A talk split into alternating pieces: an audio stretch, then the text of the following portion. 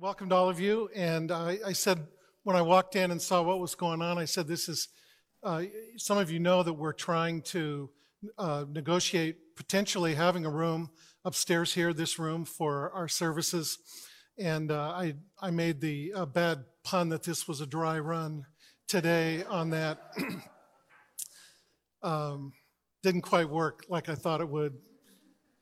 But we're glad that you're here, and we look forward to what God's going to teach us. We're going to be looking at a passage in Luke nine today. And for those of you who are online, you're going to get the PowerPoint, you get get all the scripture, get all the main points and everything else. The rest of you who are here live, you don't get any of that uh, today. We're not set up to do that. So you're just going to have to listen to the word of God as I uh, read it to you. Luke nine is a rather fascinating uh, chapter in Luke's gospel. If you look at Luke's uh, approach, if if you would look at it like you were writing a term paper and you did all this research, I feel like I'm going to have to keep going back and forth for some of you, some of you here to miss the post.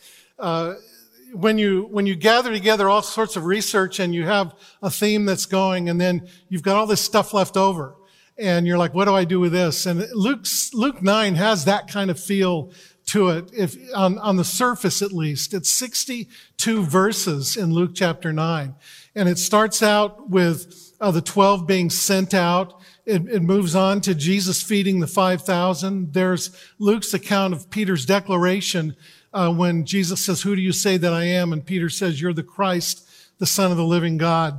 Uh, there's also the transfiguration in Luke, uh, where, where Moses and Elijah appear on the mountain with Peter and the disciples and Jesus. There's a couple of healings that take place, and in more than one place, Jesus talks about the cost of following him. So it's this kind of potpourri of different uh, stories that feel like they're just kind of left over. And in the midst of all this, in verses forty-six to fifty-six, are perhaps the strangest eleven verses where you're, you're like, where does this exactly fit in? And I hope to show you this morning where that fits in, because Luke nine, in a lot of ways, is essentially what I would call a discipleship course for the apostles and disciples who are following uh, Jesus. Jesus is telling them, he's telling us how we need to do ministry, how we need to fulfill the vision for the kingdom of God.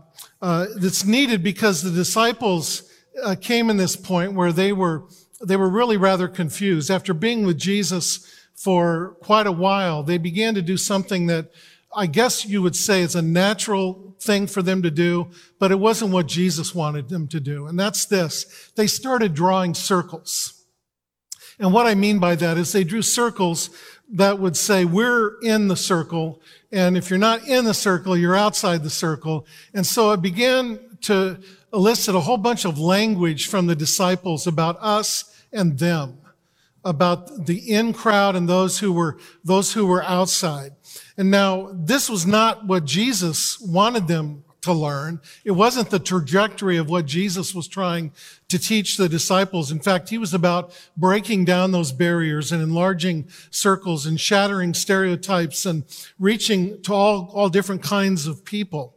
But the disciples needed to know in these eleven verses, uh, in the midst of all this other stuff that was going on about how to minister in the kingdom and, and great theological statements, there were some key points that he wanted to make about how we go about drawing those circles and what do those circles signify and what do those circles really mean. And here's the big picture this morning. Let me just give it to you, that God wants us not to be exclusive but inclusive. He doesn't want us to tighten and refine and limit our circles, but he wants us to broaden them for the sake of the kingdom. And he gives us three instances of this in Luke chapter nine, verses forty-six to fifty-six. So listen first to verses forty-six through forty-eight. If you brought your Bibles this morning, you can follow along. It says there, an argument started among the disciples as to which of them would be the greatest. And Jesus, knowing their thoughts, took a little child and had him stand beside him. And then he said to them, whoever welcomes this little child in my name welcomes me, and whoever welcomes me welcomes the one who sent me. For it is the one who is least among you who is the greatest. the one who's least among you, who is the greatest. And here's the first principle that I see here about drawing circles, is simply this, that we are to embrace those who seem insignificant. We are to embrace those who seem insignificant. We're to identify with and humbly serve those that we would otherwise judge as lowly. Now, there's much we could say about children, and this isn't the only time that Jesus uses children to make a, a grown-up a grown-up point to the adults. Uh, he, there's a couple of other times where Jesus called children up, or children, the disciples are trying to keep the children from being a distraction to what Jesus was trying to do. And Jesus would always stop them, and he would always say, you, you don't understand. Uh, the, the kingdom belongs to these children, and we need to be childlike in order to enter into the kingdom, he says at one point. And here he says, whoever welcomes these welcomes me, and for it is the least among you who is the greatest. I think there's, again, a lot of things that we could say about children and how they model certain things for us, which are important when we think about our walk with God. They have this sense of wonder. Uh, children are usually far more teachable. They are willing to admit their weaknesses, the ability uh, to trust, desire for love. All those things are, are things that we could pinpoint in children and say, these are Uh, attributes that God wants us to have when he calls us to be his children. But the real challenge is this, in this particular passage. It's challenging the disciples' sense of importance. They're arguing over who's going to be the greatest. And so what Jesus does is he brings a little child up. And he says, whoever is least in the kingdom among you is the greatest. I think it's interesting that when Jesus brings children up, and kids, I want you to listen to this. When, when Jesus brings the children up to him, he never says, be kind to these kids, be patient with these kids, for such will be the kingdom of God. He never says that they will be the kingdom of God. It's interesting that a lot of times Uh, people in leadership in churches will be asked, why do you do youth ministry? Why do you do children's ministry? And often a, an answer that you hear to that question is, well, the kids are the future of the church. That's the will be kind of answer. And that's never the perspective that Jesus has. Whenever he brings a child up, he says, for such is the kingdom of heaven. They're in it. And children, don't ever let anyone just uh, like push you off to the future and say, we're teaching you so that someday you can take the baton and, and lead in the church. No, you're in the church. You're here because we have something to learn from you, and you have something to learn from us, and we're all part of we're all part of that circle that God wants us uh, to operate within. When we talk about those who seem insignificant, Jesus uses the example of a child, but today we could throw a lot of other kinds of examples in there too, couldn't we? Those that we run into on in our daily lives, those that we run into as we walk into into church on Sunday morning, uh, those who are experiencing perhaps homelessness, or those who are refugees, those um, who have encountered some kind of disability or challenge in their in their life.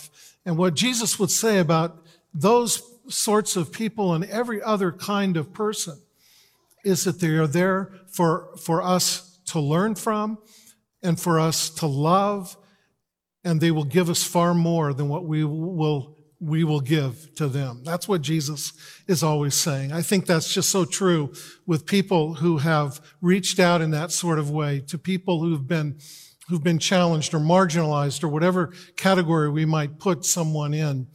As we reach out with the love of Christ, we always receive so much more Uh, than what we than what we feel like we're giving. Jesus says, embrace those who seem insignificant if you're going to really do ministry in the kingdom of God.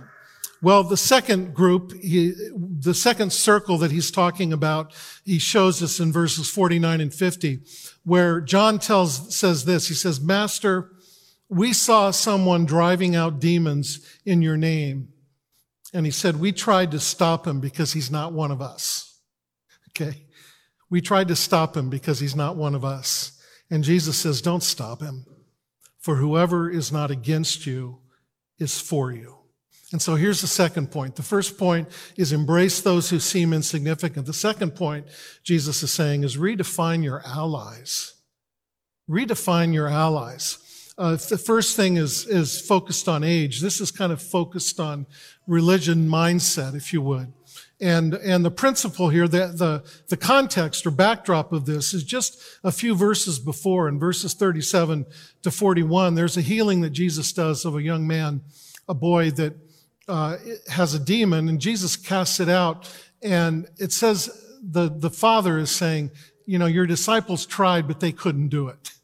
So here's the context. They couldn't do, they couldn't cast out the demon. But John is saying, Master, we saw someone doing it in your name, and we wanted to stop him because he's not one of us.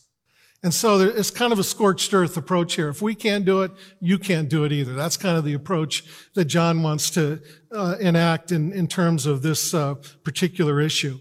Uh, ultimate party spirit. If we can't, nobody can. And Jesus says, don't stop them, for whoever is not against you is for you. And what Jesus is basically saying here is that my purposes can be served even by those who really don't understand me. Even by those who might be uh, looking at life and the world differently uh, than what you do. Jesus says, I can work through that. I'm not bound by just those who are within this tight little circle of disciples. If they're not against me, then he says, they are for you. Paul had that kind of attitude. At one point in the book of Philippians, he talks about being in jail, and he talks about how there were others Uh, outside who were who were sharing the gospel, but they were doing it in such a way, we're not quite sure exactly what he meant by this, but he says they're doing it in a way that would bring harm to Paul. So maybe they were trying to uh, point the finger at Paul in a way that would get him in trouble with the authorities. And Paul just says, hey, I don't I don't care why what the motivation is here for these people who are preaching the gospel, but if the gospel's preached, if Jesus' name is lifted up, then I'm good with that, and I'll rejoice with that, Paul says. So it's that kind of approach that Jesus is trying to uh, trying to convince the disciples to have here, particularly John. I think in our society today, um, there are a lot of people who realize and understand this. Politicians realize and understand this principle very well, and I'm not I'm not talking about politicians in the negative sort of sense. We can all rail. Politicians are easy targets to rail against, aren't they? Um, but I'm talking about like good politicians, people that really have the good of their city or their community or their state or their country in mind. And they realize that in order to make progress, I might not be able to get everything I want, but in order to make progress, I have to work with people that might disagree with me on, on certain points. But I'm going to do that for the greater good. And you see, that's what Jesus is saying here to his, his disciples. Man, if, if there's demons being cast out, don't stop them. That's a good thing. That's a sign of the kingdom of God coming, the power over the darkness. Don't stop him, for whoever's not against you is for you. So be willing to open up your alliances, to redefine um, your allies. And you know, friends, that's something that we have tried hard at Harbor way back from, from the beginning. We talk about having strategic partnerships, and that was embedded in, in how we began Harbor. We, we started twenty years ago saying we don't want to start any ministry new that someone else is already doing. If we can find someone who's doing the ministry that, that we're convicted about, that we're passionate about, that we want to be involved in, if we can find someone else who's doing it and doing it well, let's just join hands with them, join arms with them. Uh, redefine allies. They may not be, you, you know, our, our exact form of of uh, religion. They may not be our exact form of within Christianity, like our denomination or something like that. That's not the issue. The issue is, are they doing a work that brings honor to God, that that brings uh, healing to the community, that advances God's kingdom in that way? And Jesus says, if they're not against you, they're for you.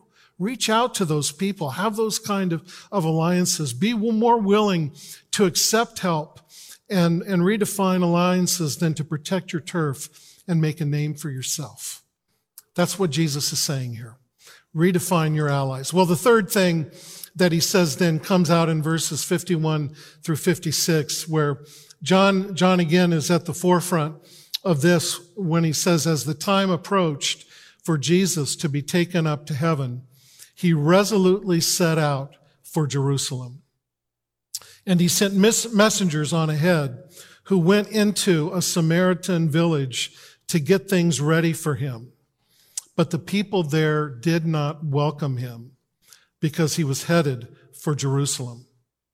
And when, G- when the disciples, James and John, saw this, they asked, Lord, do you want us to call down fire on heaven to destroy them?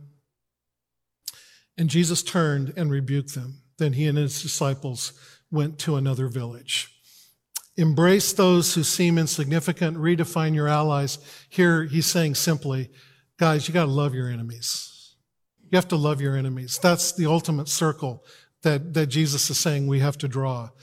A circle that would include, in this case, uh, ethnic enemies, racial enemies for the people of Israel. The, the Samaritans were uh, considered in their minds to be uh, half-breeds because they, they emerged when the, the the nation of Israel was in exile and the intermarriage took place. And when the nation of Israel came back, they rejected the Samaritans. They actually had a different set of worship, we we uh, place to worship. We find this in John chapter four with Jesus' encounter with a woman at the well.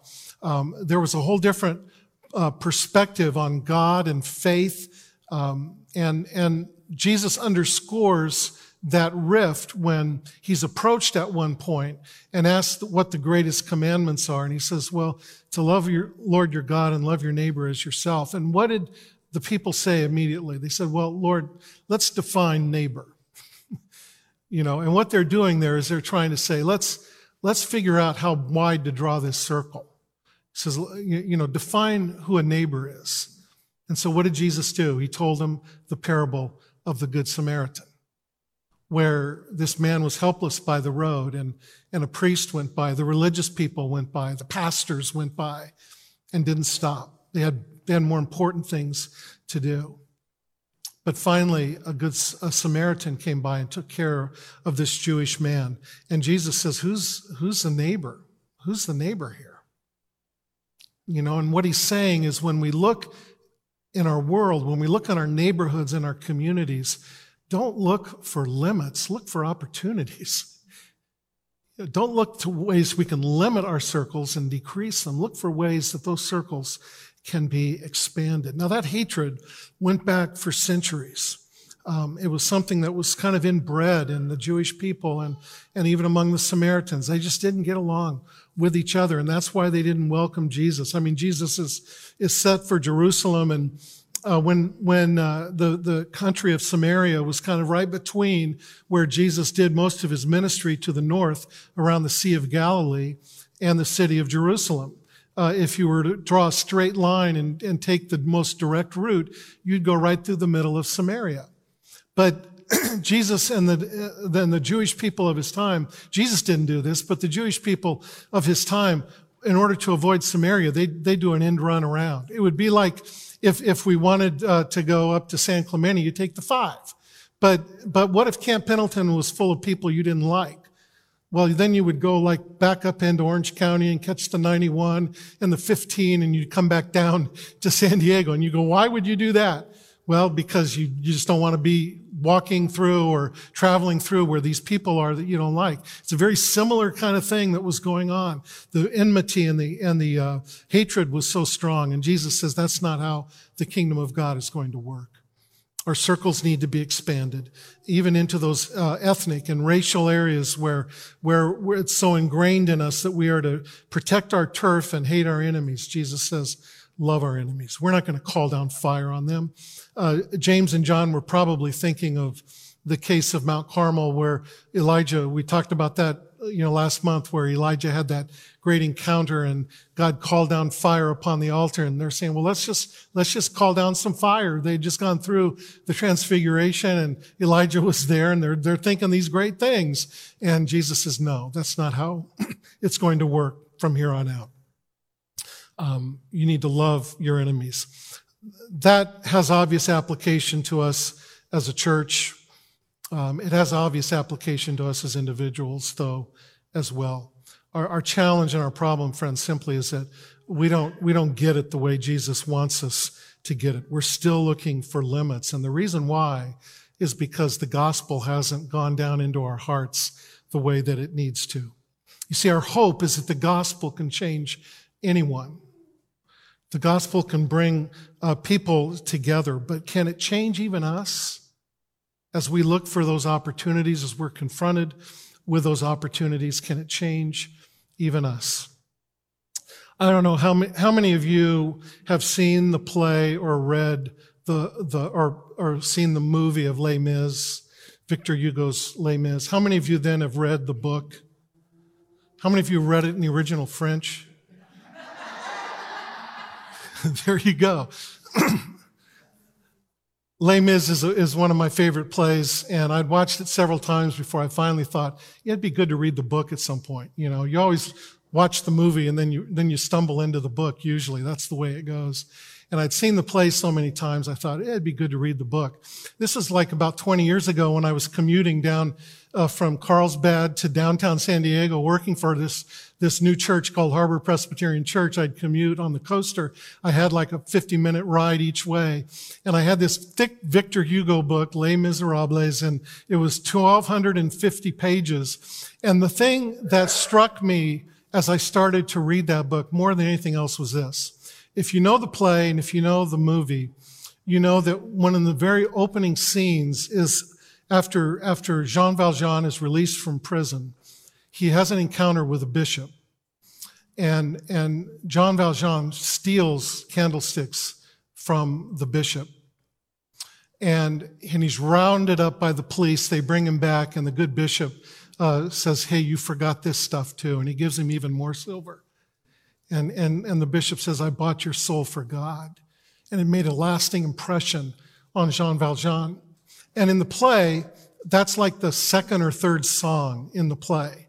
And the bishop sings the song and he exits He exits off the stage, and then the rest of the play goes on. There's like twenty-five more songs uh, that go on through the rest of the play.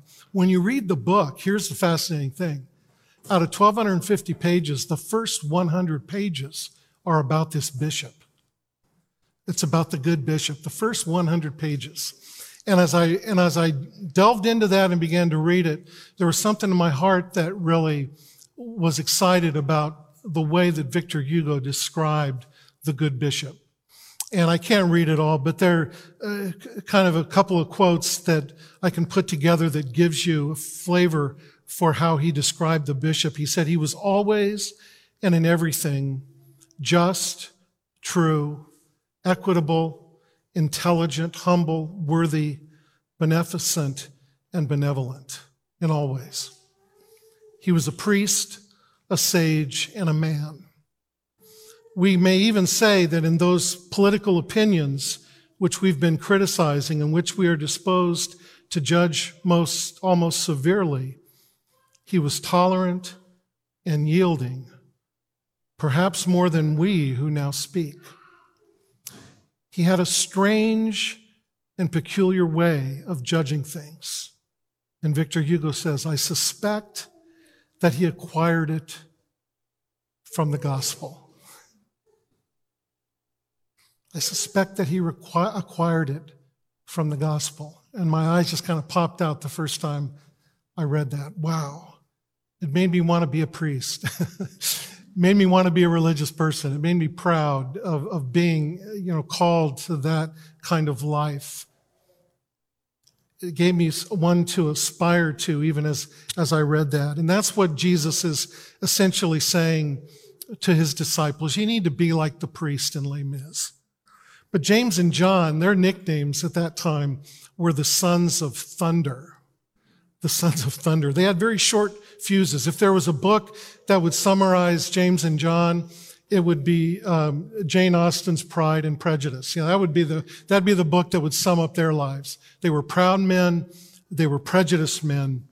But eventually, John became known as the apostle of love, because eventually the gospel changed his heart, and he got it, and James got it. There's a evangelist in the nineteenth century who uh, traveled across the, the sea, sharing his faith. And at one point he talked, well, he talked a lot about revival often. At one point he was asked how revival starts. And he said this, talking about circles. He said this, if you want to see revival, he says, go into your closet in your house and kneel down and with chalk draw a circle around yourself. And then begin to pray earnestly that God would start revival within that circle. God would start revival there, that God would change our hearts. You see, the gospel here, is, as we look at it in Luke nine, it, it jumps out at us in verse fifty-one when it says, Jesus resolutely set out for Jerusalem. We know what that was about, right? This was a turning point in his life when he was setting his mind to do the one thing that he had been called by his father to do, and that was go to Jerusalem and there to be the sacrifice for the sins of the world. There to be a sacrifice for you and for me. All the times that we've tightened our circles and, and been the bad, the bad uh, person in the story of the Good Samaritan, we haven't reached out for opportunities. We've reached out and wanted more than anything else, just limits. And Jesus says, I'm, I'm not only going to show you how to do that, but I'm going to die for all the times you didn't do it. Uh, that's what the gospel is, friends. Jesus headed toward Jerusalem, not just for a trip, not just for a pilgrimage, but to die so that he could enlarge his circle to include people like you and like me. And what he calls upon us to do in response to that as we embrace the gospel is out of gratitude and humility that we would respond by enlarging ours as well to those who would seem insignificant, to those who might not at first seem to be our allies, but and even to those, he says, you might consider to be your enemies. Let's pray. Father, we thank you this morning that Jesus gave this simple lesson in the midst of so many other things that were going on in this chapter, that Jesus desired for us to learn what it meant to minister, to be a follower of you, to just be a Christian in his context. And Father, we know we live in such a divided culture right now that there are virtually limitless opportunities for us to put these things into place. But first, Father, help us to draw that circle around ourselves, to pray for revival and changed heart within the circle, so that as we reach out, we reach out not out of guilt, not out of some desire to make a name for ourselves, but we reach out simply with the truth and the reality of the gospel. We pray these things in Jesus' name. Amen.